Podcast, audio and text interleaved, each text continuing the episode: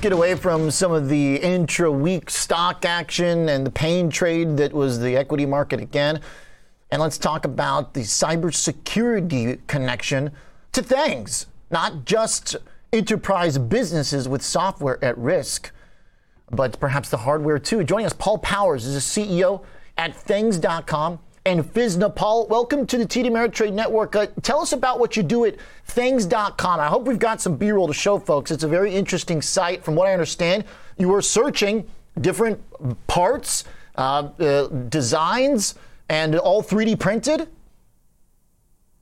Uh, not all 3D printed. Actually, okay. we have a number of models uh, from around the world that are for AR, for VR, uh, so augmented reality, virtual reality, parts that are uh, used in CAD, so for actual you know, normal manufacturing, but a lot of them are for 3D printing.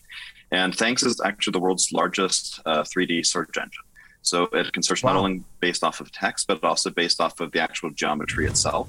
And it's a product that we have here at Physna. Physna is short for physical DNA. And uh, Thangs uses our core technology, which is um, so Physna basically breaks down models into a, um, a, a, code. So that's why we use the analogy of a DNA. And that code allows us to search for models based on other models, whether they're inside of them or similar. And it also allows us to compare models to each other and analyze them and make predictions like how they can be manufactured, et cetera. So that's what we do. Hmm. And uh, that comparison also relates to how we can help people in cybersecurity specifically. Okay, so uh, that's pretty cool. So the uh, walk me through the way you're thinking about the cybersecurity risk. We spent a good bit of this week talking of, about that subject uh, with our guests. Obviously, a heightened risk point is. Uh, we know, uh, you know, not not to stereotype, I guess, but the Russians like to hack. Okay, it's no secret. They've been behind some big hacks, and uh, we've already seen that that's been a role in this um, in this conflict in Ukraine. So where does the the things part come into play? Uh, is it that um, they could go in and change blueprints for like big machine or equipments of companies that are using printers, or what? Exactly. So the, the, most common example that I can think of, actually one of the most devastating cyber attacks that can be performed, is for a hacker to actually alter a CAD design. So the model essentially that's used for either 3D printing or for other types of manufacturing, and this can be done in ways that aren't detectable with without specialized model analysis software. So much most companies still don't operate today.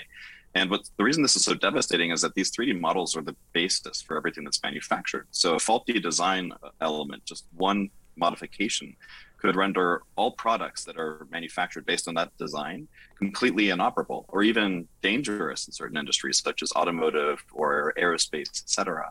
And so it's important to have a backup that's um, in the cloud, right? So it's something that's detached from your system. And by codifying that data, you have a snapshot in uh, point in history with how your uh, geometry was at that point in time. And so, what we are, allow people to do is, if something were to be changed in that model, if they were to have a, if an unauthorized person were to make a geometric modification to a model, you can go back and compare uh, that change, no matter how it was introduced. And that's important because most companies don't have that. They rely on, um, they essentially have one copy of their 3D model, and CAD tools, these viewers aren't made to show you every type of 3D change that could exist. They're there to show you roughly what something looks like. So without having a comparison tool, somebody could go in and change the code, uh, the underlying code of that model, wow. and make a small manipulation. That means that it's either impossible to manufacture, or it's faulty after manufacturing, or what I think is the worst, it's prone to breaking down very rapidly shortly mm. after being manufactured, causing untold devastation physically. Yeah. Well, if, you know, I'm just kind of spitballing here, but let's say Ford's rolling out a new EV truck and the blueprint for a piece has been hacked, and suddenly thousands of trucks start working or light on fire or something, right? I mean, uh, the potential risk uh, for that. So, um, how then can uh, uh, can one secure? I mean, are, are you saying you've got tools on your applications to keep those?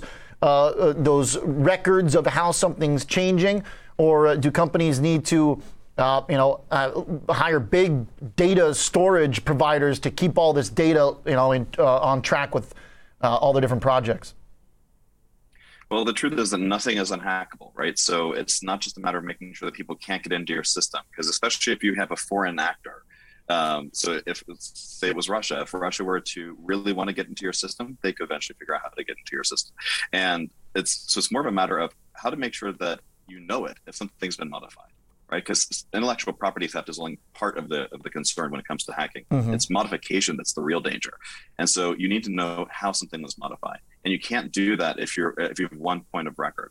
So storing it alone isn't enough. You have to have a tool that compares it. So what our tool does is it allows you to um, see uh, how models compare over time. So you can sync it with your. Uh, so let's say that you use Physna for enterprise, for example. Um, when you save a model to your current system, it syncs up with Physna. And if something someone were to go in and make a change, your CAD tool might not register that change because it's it doesn't see it maybe as a user making a change. It just something happened to the file. But as soon as that gets synced up with Physna, we see a geometric alteration because we don't care about the file uh, name so much. We care about the geometry. Mm-hmm. And so any kind of modification of the geometry creates a, um, a, a, modification to that model, which allows you to compare the two and say, hey, this is exactly where something was modified and the direct or indirect consequences to that model. So you know that it's been compromised. Wow. And you just can go back to the original and say, I'm not going to use this compromised version. And the problem is that if you don't detect it up front, if you say, okay, well, uh, you know, hopefully that never happens to us, and, and maybe we'll go back and check it one day in the future.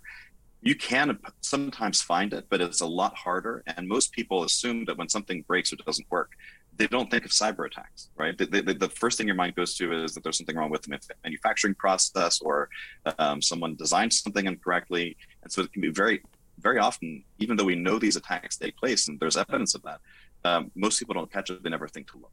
Okay.